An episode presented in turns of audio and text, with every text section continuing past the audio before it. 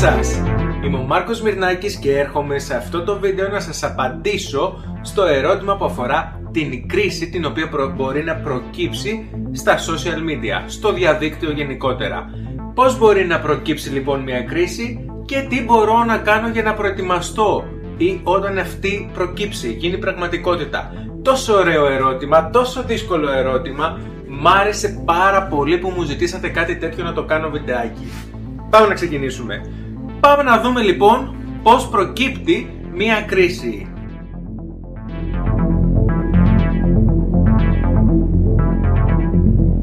Μία κρίση στο διαδίκτυο μπορεί να προκύψει σε τρεις περιπτώσεις. Η πρώτη περίπτωση είναι από ένα τυχαίο γεγονός. Ένας πελάτης πήρε το προϊόν μας ή δοκίμασε την υπηρεσία μας και δεν έμεινε ευχαριστημένος. Αμέσως μπορεί να εκφράσει τη δυσαρέσκειά του δημόσια και να βρει και άλλους υποστηρικτές.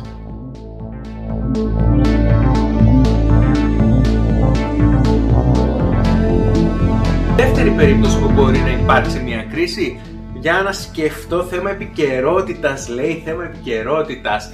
Μμμ, κάπου πάει το μυαλό μου. κόβιντ δεκαεννιά, σας λέει κάτι? Λέει στις περισσότερες πλέον επιχειρήσεις οι οποίες διανύουν η κάθε μία με το δικό της τρόπο μία κρίση.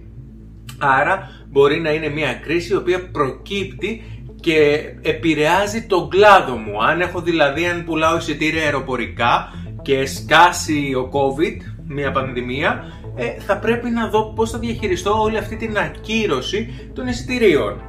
Πάμε λοιπόν να δούμε την τρίτη περίπτωση, αφού μιλήσαμε για τρεις περιπτώσεις, όπου είναι θέματα επιχειρησιακής λειτουργίας, όπου ένα, μια σειρά προϊόντων μάλλον ε, μπορεί να βγει ελαττωματική, ή οι υπηρεσίες που παρέχω, μια ολόκληρη σειρά υπηρεσιών, να είναι λάθος. Έτσι, σε αυτή την περίπτωση λοιπόν δημιουργείται επιπλέον μια κρίση.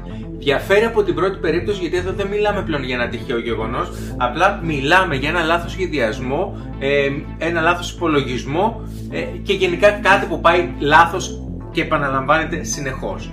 Ε, για παράδειγμα, αν σκεφτείτε πριν από λίγα χρόνια, ένα κλασικό παράδειγμα της Samsung Note ή ε, έξι επτά, δεν θυμάμαι ποιο από τα δύο ήταν, το οποίο βγήκε ένα ελαττωματικό τηλέφωνο από τα ακριβότερα τηλέφωνα της εταιρείας Samsung. Έτσι, σε αυτή την περίπτωση η ίδια η εταιρεία απέσυρε τα τηλέφωνά της γιατί ήταν λάθος το να κυκλοφορήσει με κάποια υλικά τα οποία δεν ήταν πιστοποιημένα, δεν ήταν ασφαλή, δεν ξέρω τι δεν ήταν, αλλά σίγουρα υπήρχε ένα επιχειρησιακό σφάλμα.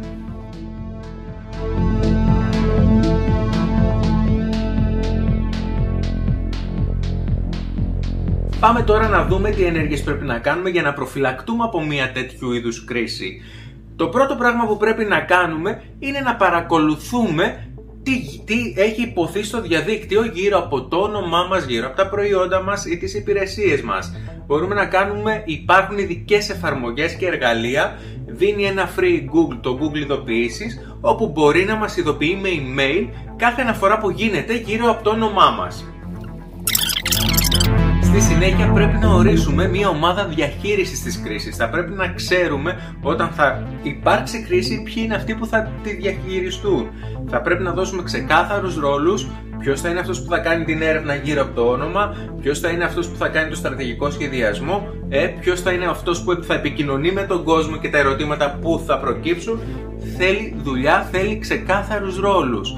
Και σαφώς θα πρέπει να δημιουργήσουμε κάποια σενάρια καταστάσεων έτσι ώστε να μπούμε και να σκεφτούμε τι κρίση θα μπορούσε να υπάρξει και να δούμε τι ενέργειες θα μπορούσαμε να κάνουμε σε αυτές τις περιπτώσεις. Αυτό θα μας κάνει να είμαστε πιο προετοιμασμένοι σε μια κρίση που μπορεί να έρθει ε, από τη μια στιγμή στην άλλη, από το πουθενά, που μπορεί να ξεσπάσει από ένα απλό σχόλιο το οποίο μπορεί να γίνει σε μια ανάρτηση στο Facebook και στο Instagram.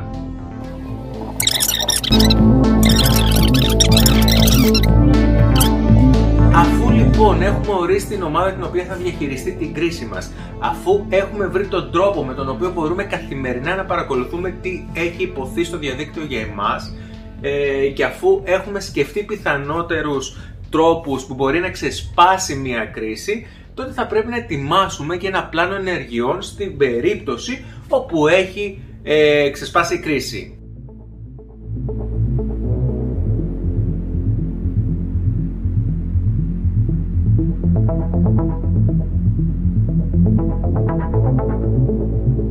Το α και το ω στη διαχείριση μιας κρίσης είναι η συνεχής παρακολούθησης από την ομάδα την οποία έχω ορίσει να παρακολουθεί την κρίση. Ε, σε περίπτωση που για τη βοήθεια της ομάδας αυτής μπουν και άλλα άτομα στο παιχνίδι, γιατί θα πρέπει να αυξηθούν οι ώρες παρακολούθησης, έτσι δεν είναι το οκτάωρο, μπορεί να χρειάζεται να είναι και εικοσιτετράωρη παρακολούθηση που θα γίνεται, τότε θα πρέπει να υπάρχει πλήρη ενημέρωση από τα νέα μέλη της ομάδας στην, στην κύρια ομάδα, στον πυρήνα της διαχείρισης της κρίσης.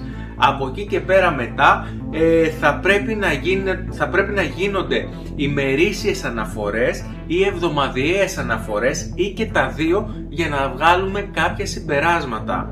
Πολύ σημαντικό στοιχείο είναι η αξιολόγηση της κατάστασης. Να βλέπω τι είναι αυτό που γράφουν και να το αξιολογώ. Είναι σπουδαίο για να επέμβω ή όχι. Και φυσικά να, είμαι, να έχω άμεση ανταπόκριση σε όλα αυτά τα οποία μοιράζονται οι χρήστες ψηφιακά.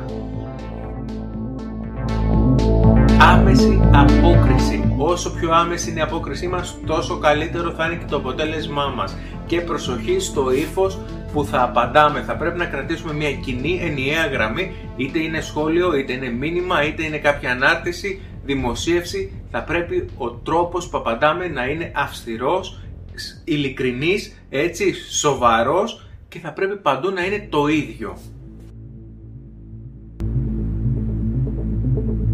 Αποτίμηση της κατάστασης. Θα πρέπει να καταγράφουμε σε αυτές τις αναφορές που είπα πριν, που πρέπει να γίνονται καθημερινά και εβδομαδιαία, θα πρέπει να καταγράφουμε τι από αυτά που έχουμε κάνει, από τις ενέργειες που κάναμε, έχει φέρει ένα θετικό αποτέλεσμα και τι όχι. Αυτό θα μας βοηθήσει για να αποκλιμακώσουμε αυτή την κρίση, κάνοντας τις αντίστοιχες ενέργειες, σωστές ενέργειες.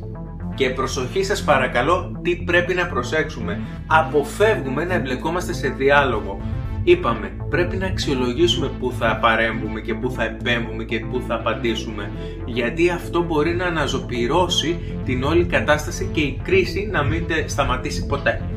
Ποτέ δεν γίνεται, αλλά να σταματήσει σε μεγαλύτερο βάθος χρόνου. Χρόνος απόκρισης. Πρέπει να δώσουμε πάρα πολύ ε, σε προσοχή στο χρόνο που χρειαζόμαστε για να ανταποκριθούμε σε όλα αυτά τα οποία χρειάζεται να ανταποκριθούμε. Αυτό δηλώνει το, την αμεσότητά μας, το ότι έχουμε πλήρη επίγνωση του τι γίνεται και είμαστε έτοιμοι να το διαχειριστούμε.